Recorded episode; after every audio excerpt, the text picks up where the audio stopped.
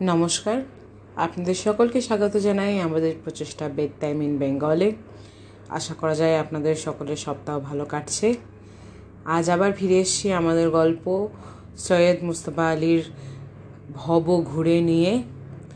এই গল্পটি যথেষ্ট বড়, তাই আমি আর বেশি কথা না বলে চলে আসছি গল্পতে। প্রথম বিশ্বযুদ্ধের আহত সেই নাশপাতিওয়ালা ভাবছে, হঠাৎ বললে, পিছন পানে তাকিয়ে আর লাভ কি? যারা মরেছে তারা গেছে।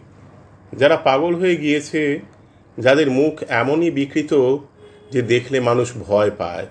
যাদের হাত পা গিয়ে অচল হয়ে আছে, নিছক মাংসপিণ্ডবৎ। তাদের বড় বড় হাসপাতালে লুকিয়ে রাখা হয়েছে। আর আত্মীয় স্বজনদের বলা হয়েছে যে তারা মারা গিয়েছে। এরাও নাকি ফিরে যেতে চায় না? আর আমার হাল তো দেখছই। আমাদের গ্রামের সব কিছু থিতিয়ে যাওয়ার পর একটা ট্র্যাজেডির দিকে সকলের নজর গেল।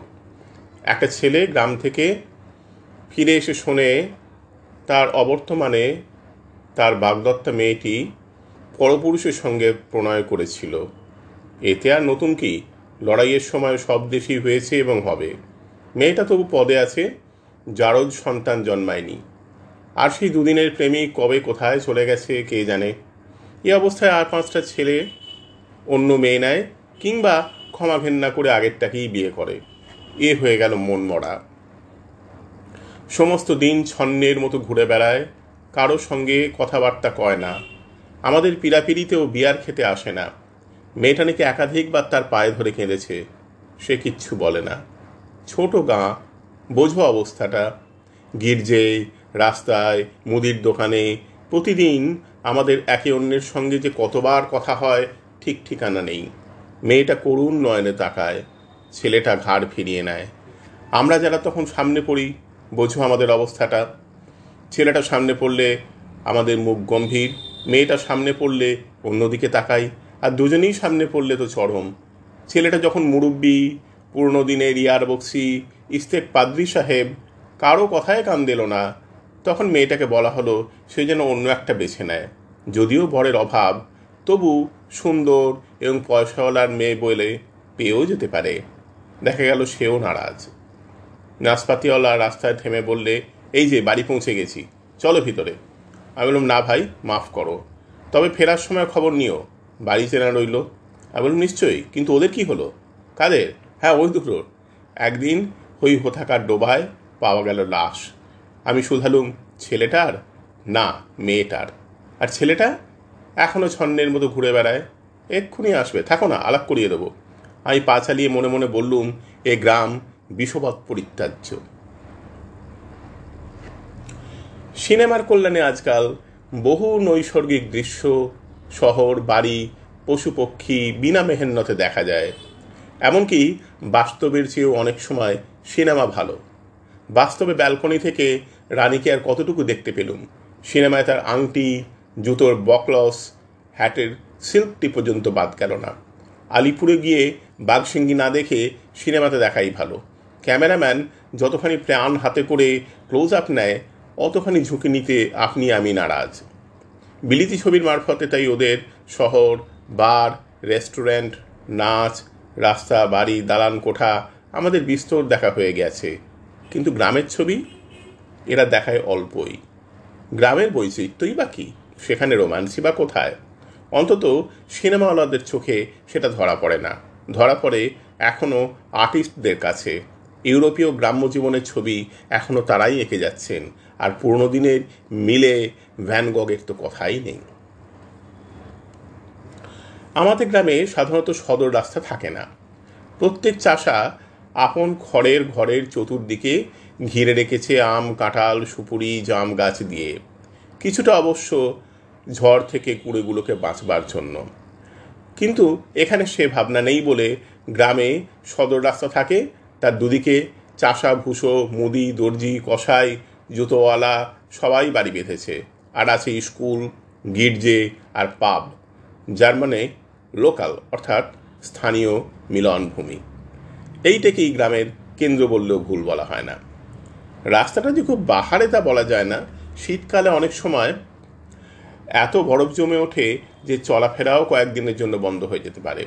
আমাদের দেশে বর্ষাকালে যেরকম হয়। শুধু বাচ্চাদেরই দেখতে পাওয়া যায়, তারই উপরে লাফালাফি করছে। পেজা বরফের গুঁড়ো দিয়ে বল বানায়, একে অন্যকে ছুঁড়ে মারে। অনেক কট্টর প্রোটেস্ট্যান্ট দেশে, স্কটল্যান্ড না কোথায় যেন রোববার দিন কাচ্চা বাচ্চাদেরও খেলতে দেওয়া হয় না। এখানে দেখি ছেলে এবং মেয়েরাও রাস্তার উপর একটা নিম চুপসে যাওয়া বলে ধপাধপ কিক লাগাচ্ছে। এদের একটা মস্ত সুবিধে যে জাতিভেদের মধ্যে নেই। দর্জির ছেলে, মুচির মেয়েকে বিয়ে করতে পারে, স্কুল মাস্টারের ছেলে, সুঁড়ির ছেলেকেও পারে। পাদ্রির ছেলেকেও পারত, কিন্তু ক্যাথলিক পাদ্রির বিয়েই বারণ। আফগানিস্তানে যেরকম মেয়েদের মোল্লা হওয়া বারণ, দাড়ি নেই বলে। একে ট্রাম্প, তাই বিদেশি। খেলা বন্ধ করে আমার দিকে প্যাট প্যাট করে যে তাকাবে তাতে আর আশ্চর্য কী? এমনকি ওদের মা বাপরাও। ওদের অনেকেই রবির সকালটা কাটায়, জানলার উপর কুশন রেখে তাতে দুই কনুয়ে ভর দিয়ে বাইরের দিকে তাকিয়ে তাকিয়ে। প্রথম প্রথম আমার অস্বস্তি বোধ হতো, শেষটায় অভ্যাস হয়ে গেল। সেটা অবশ্য পরের কথা। ছবিতে দেখেছিলাম ছোড়াদের একজন, চার্লির পিছন থেকে এসে এক টানে তার ছেঁড়া শার্ট ফরফর করে একদম দুটুকরো করে দিলে। সেটা অবশ্য শহরে। এবং আমার শার্টটা শক্ত চামড়ার তৈরি। ওটা ছেঁড়া ছোঁড়াদের কর্ম নয়। তবু দেখি গোটা পাঁচেক ছেলে মেয়ে এক জায়গায় জটলা পাখি আমার দিকে তাকাচ্ছে আর ফন্দি ফিকিয়ে আঁটছে। একটা দশ বারো বছরের মেয়েই দেখলুম ওদের Hunterwali, fearless Nadia, Miss Frontier Mail, Dakuki Dilruba, Jambuki Beti, যা খুশি বলতে পারেন। হঠাৎ বলা নেই, কওয়া নেই, সে দল ছেড়ে গটগট করে এসে প্রায় আমার রাস্তা বন্ধ করে মধুর হাসি হেসে বললে, সুপ্রভাত, সঙ্গে সঙ্গে একটি মোলায়েম কাটসিও করলে। অর্থাৎ বাঁ পাটি সোজা শটান পিছিয়ে দিয়ে ডান হাঁটু ইঞ্চি তিনেক নিচু করে দু হাতের দুপাশে স্কার্ট আলতোভাবে একটু উপরে তুলে নিয়ে বাউ করলে। এই কাটসি করাটা প্রথম বিশ্বযুদ্ধের পর শহরে লোক পেয়েছে। গ্রামাঞ্চলে তখনও ছিল, এখনও বোধ করি আছে। এরা ব্রুস গড হয়তো জীবনে কখনো শোনেইনি। এদের জন্ম প্রথম বিশ্বযুদ্ধের পরে। তাই গুটেন মর্গেন বলার পূর্বে প্রথমে ছাড়লুম একখানা মৃদু হাস্য, এ কান ও কান ছোঁয়া। আমার মুখখানাও বোম্বাই সাইজের। কলাটা আড়াআড়ি খেতে পারি। স্যান্ডউইচ খাবার সময় রুটির মাখম আকছাড়ি দোকানের ডেলায় লেগে যায়। ইতিমধ্যে মেয়েটি অতিশয় বিশুদ্ধ ব্যাকরণে আমাকে যা শুধালো, তার যদি শব্দে শব্দে অনুবাদ করা হয়, তবে সেটা বাইবেলের ভাষার মতোই শোনাবে। আপনি ইচ্ছে করলে বললে হয়তো বলতেও পারেন এখন কটা বেজেছে। পশ্চিম ইউরোপীয় ভাষাগুলোতে সাবজেক্টিভ মুড তথা কন্ডিশনাল প্রচুরতম মেঘদারে লাগালে প্রভূততম ভদ্রতা দেখানো হয়। বাংলায় আমরা অতীতকাল লাগিয়ে ভদ্রতা দেখাই। শ্বশুরমশাই যখন সুধন বাবাজি তাহলে আবার কবে আসছো? আমরা বলি, আগে আমি তো ভেবেছিলুম, অর্থাৎ আমি যা ভেবেছিলুম, কথাটা আপনার সম্মতি পাবে না বলে প্রায় নাকচ করে বসে আছি। তবুও আপনি নিতান্ত জিজ্ঞেস করলেন বলে বললুম। তা সে যাকে। মেয়েটি তো দুনিয়ার কুললে সাবজেক্টিভ, একেবারে কপি বুক স্টাইলে ক্লাস টিচারকে খুশি করার মতো ডাবল হেল্পিং দিয়ে প্রতিটি প্রশ্নটি শুধালে।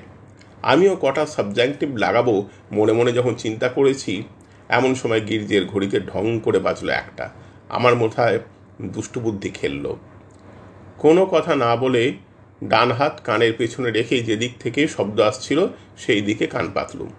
ইতিমধ্যে দু চারটে ছোঁড়া রাস্তা ক্রস করে মেয়েটি চতুর্দিকে দাঁড়িয়েছে। সে আস্তে আস্তে ফিস ফিস করে ওদের বললে, বোধহয় জার্মান বোঝেন, কিন্তু বলতে পারেন না। আমি বললাম, বোধহয় তুমি জার্মান বলতে পারো, কিন্তু শুনতে পাও না। অবাক হয়ে শুধলে কীরকম আমি বললাম গির্জার ঘড়িতে ঢং করে বাজলো একটা। বদ্ধ কালাও শুনতে পায়। আর তুমি আমায় শুধালে কটা বেজেছে? গির্জার ঘণ্টা যে শুনতে পায় না, সে আমার গলা শুনতে পাবে কি করে? তাই তো উত্তর দিইনি। তারপর ছোঁড়াগুলো দিকে তাকিয়ে বললাম, কি বলো ভাইরা সব? ও নিশ্চয়ই লড়াইয়ে গিয়েছিল সেখানে সেল থেকে কালা হয়ে গেছে। আহা, বেচারি, সবাই তো হেসে লুটোপুটি। ইস্তেক মেয়েটি নিজেও একাধিক কণ্ঠস্বর শোনা গেল। মেয়ে ছেলে আবার লড়াইয়ে যায় নাকি? তাও এইটুকু মেয়ে? আমি গোবেচারির মতো মুখ করে বললাম, তা কি করে জানব ভাই? আমি তো বিদেশি। কোন দেশে কি কায়দা কি করে জানব বলো? এই তো তোমরা যখন টাওয়ার করতে চাইলে আমি জার্মান জানি কি না তখন পাঠালে মেয়েটাকে।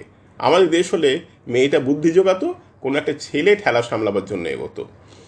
একসঙ্গে অনেকগুলো প্রশ্ন আপনার দেশ কোথায়? যাবেন কোথায়? ইত্যাদি। আমার মাথায় তখন কলি ঢুকেছে, সংস্কৃতে বললুম, অহং বৈদেশিকাহ মম কোপি নিবাসনাস্তি। সর্বদা পরিভ্রমণেব করমি। কি উল্লাস, কি আনন্দ তাদের। আমি ইন্ডিয়ান, আমি রেড ইন্ডিয়ান, আমি চিনেম্যান, এমনকি আমি নিগ্রো ইস্তেক যে যার মতো বলে গেল একই সঙ্গে চিৎকার করে। আমি আশ্চর্য হলুম। কেউ একবারের তরে শুধরো না, আমি কোন ভাষায় কি বললুম সেটা অনুবাদ করে দিতে। তখন মনে পড়ল, রবীন্দ্রনাথ লিখেছেন, তার বাল্য বয়সে শিশু সাহিত্য নামে কোনো জিনিস প্রায় ছিল না বলে তিনি বয়স্কদের জন্য লেখা বই পড়ে যেতেন এবং বলেছেন, তাতে সব কিছু যে বুঝতে পারতেন তা নয়, কিন্তু নিতান্ত আবঝা গোছের কি একটা মনের মধ্যে তৈরি করে সেই আপন মনের নানা রঙের ছিন্ন সূত্রে গ্রন্থি বেঁধে তাতে ছবি গেঁথেছিলেন। বইখানাতে অনেকগুলো ছবি ছিল বলে তিনি নিজেই না বোঝার অভাবটা পুষিয়ে নিয়েছিলেন। কথাটা খুবই খাঁটি। বাচ্চারা যে কতখানি কল্পনা শক্তি দিয়ে না বোঝার ফাঁকা অংশগুলো ভরে নিতে জানে, তা যারা বাচ্চাদের পড়িয়েছেন, তাদের কাছে সুস্পষ্ট। অনেক স্থলে হয়তো ভুল সিদ্ধান্তে পৌঁছায়, কিন্তু তাতে কি এসে যায়? আমি চিনেম্যান না নিগ্রো, তাতে কার ক্ষতি বৃদ্ধি? তারা বিদেশি, অজানা, নূতন কিছু একটা পেয়েই খুশি। আর আমি খুশি যে বিনা মেহনতে, বিনা কসরতে আমি এতগুলো বাচ্চাকে খুশি করতে পেরেছি। কারণ আমি বিলক্ষণ জানি, আমি সোনার মোহরটি নই যে দেখা মাত্রই সবাই উদ্বাহু হয়ে উল্লাসে উল্লম্ফন দেবে। তা সে যাই হোক, শেষ পর্যন্ত স্থির হলো আমি রেড ইন্ডিয়ান। তার কারণটা একটু পরেই আমার কাছে পরিষ্কার হলো। এরা কয়েকদিন পরে স্কুলের শোতে একটা রেড ইন্ডিয়ান নাচ, তীর ছোঁড়া এবং শান্তির পাইপ খাবার অভিনয় করবে। আমি যখন স্বয়ং রেড ইন্ডিয়ান উপস্থিত, তখন আমি রিহার্সালটি তদারক করে দিলে পাশের গ্রামের ছেলেমেয়েরা একেবারে থ মেরে যাবে। ওহ, তাদের কি সৌভাগ্য। আমি নৃতত্ত্বের কিছুই জানি নে। রেড ইন্ডিয়ানদের সম্বন্ধে আমার জ্ঞান নির্জলা নীল। তাদের শান্তির পাইপ কি, সে সম্বন্ধে আমার কণামাত্র জ্ঞান নেই। বুশমেনের বেশ পোশাক আর রেড ইন্ডিয়ানের ওই বস্ত্রতে কী তফাৎ তাও বলতে পারব না। অথচ ওদের নিরাশ করি কী প্রকারে? যাক দেখেই নি ওরা কত দূরে এগিয়েছে। তখন দেখি, এ আল্লাহ, এরা জানে আমার চেয়েও কম। ছোট স্কুল বাড়ির একটা ঘর থেকে বেঞ্চি, ডেস্ক ছড়িয়ে সেইখানে রিহার্সাল আরম্ভ হলো। রেড ইন্ডিয়ান মাথায় পালক দিয়েছে বটে, কিন্তু বাদবাকি তার সাকুল্য পোশাক কাউ বয়দের মতো। আরও যে কত অনাথ সৃষ্টি, সে বলে শেষ করা যায় না। তখন আবার বুঝলুম, রবীন্দ্রনাথের সেই কথাই আত্মবাক্য। অল্প বয়স্করা কল্পনা দিয়েই সব কিছু পুষিয়ে নেয়। তদুপরি এদের প্রাণ শক্তি অফুরন্ত। এরা পেট ভরে খেতে পায়। জামা কাপড়ের মধ্যেও এরা কিছু কিছু দামি সস্তা ছিল বটে, কিন্তু ছেঁড়া জামা জুতো কারোরই নয়। আট বছর হতে না হতে এরা ক্ষেত খামারের কাজে ঢোকে না। কোথায় এদের গ্রামের কাচ্চা বাচ্চারা আর কোথায় আমার গ্রামের কাচ্চা বাচ্চারা এই বাচ্চাদের হাসি খুশি দেখে এদের যে কোনো একটির মাথায় হাত রেখে ভগবানের কাছে প্রার্থনা করা যায়। তুমি একটি ফুলের মতো মণি এমনই মিষ্টি এমনই সুন্দর। মুখের পানে তাকাই যখনই ব্যথায় কেন কাঁদায় অন্তর? শিরে তোমার হস্ত দুটি রাখি পড়িয়েই আশিস মন্তর। বিধি তোরে রাখুন চিরকাল এমনই মিষ্টি এমনই সুন্দর। Du bist wie eine Blume, so hold und Sonn und rein, es sau die Sonn und Wehmut schleißt mir ins Herz hinein. Mir ist als ob es die Hande aufs Haupt dir legen sollt, betend, dass Gott dir erhalte, so ein und schön und hold. এই গ্রামের পাশে বন বিশ্ববিদ্যালয়ের ছাত্র হাইনরিস Heine যার ছোট্ট কবিতার বইটি বুক ডার লিডার পকেটে নিয়ে বন থেকে বেরিয়েছি এই কবিতাটি তার থেকেই নেওয়া। বিশ্বকবি রবীন্দ্রনাথের জন্ম শতবার্ষিকী উপলক্ষে পরম বিস্ময় বোধ হয় এই কথা স্মরণ করে যে তিনিই প্রথম বাংলাতে অনুবাদ করেন এবং খুব সম্ভব ভারতের সব ভাষা নিলে বাংলাতেই প্রথম হাইনের কবিতা। এবং তাও হাইনের মৃত্যুর চল্লিশ বছর যেতে না যেতেই। এবং মূল জার্মান থেকে। ইংরাজি অনুবাদ মারফত নয়। পরবর্তী কবিতাদের, কবিদের অধিকাংশই অনুবাদ করেছেন ইংরাজি থেকে। মাত্র সত্যেন দত্ত ও যতীন্দ্র বাগচিরি অনুবাদ রবীন্দ্রনাথের অনুবাদের কিছুটা কাছে আসতে পারে। রবীন্দ্রনাথই যে প্রথম হাইনের বাংলা অনুবাদ করেছিলেন, সেদিকে হালে শ্রীযুক্ত অরুণ সরকার আমাদের দৃষ্টি আকর্ষণ করে ধন্যবাদ ভাজন হয়েছেন। কারণ রবীন্দ্রনাথের চলিত, অচলিত কোনো রচনাবলিতেই এ অনুবাদের উল্লেখ পর্যন্ত নেই। হাইনের সঙ্গে চণ্ডীদাসের তুলনা করা যায়।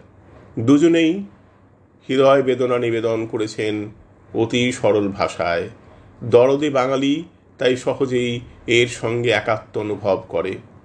গেটে যে সংস্কৃতের প্রতি আকৃষ্ট হয়েছিলেন, তার অন্যতম কারণ সংস্কৃত এবং গেটের দেশ ও জাতের ভাষা দুটোই আর্য ভাষা।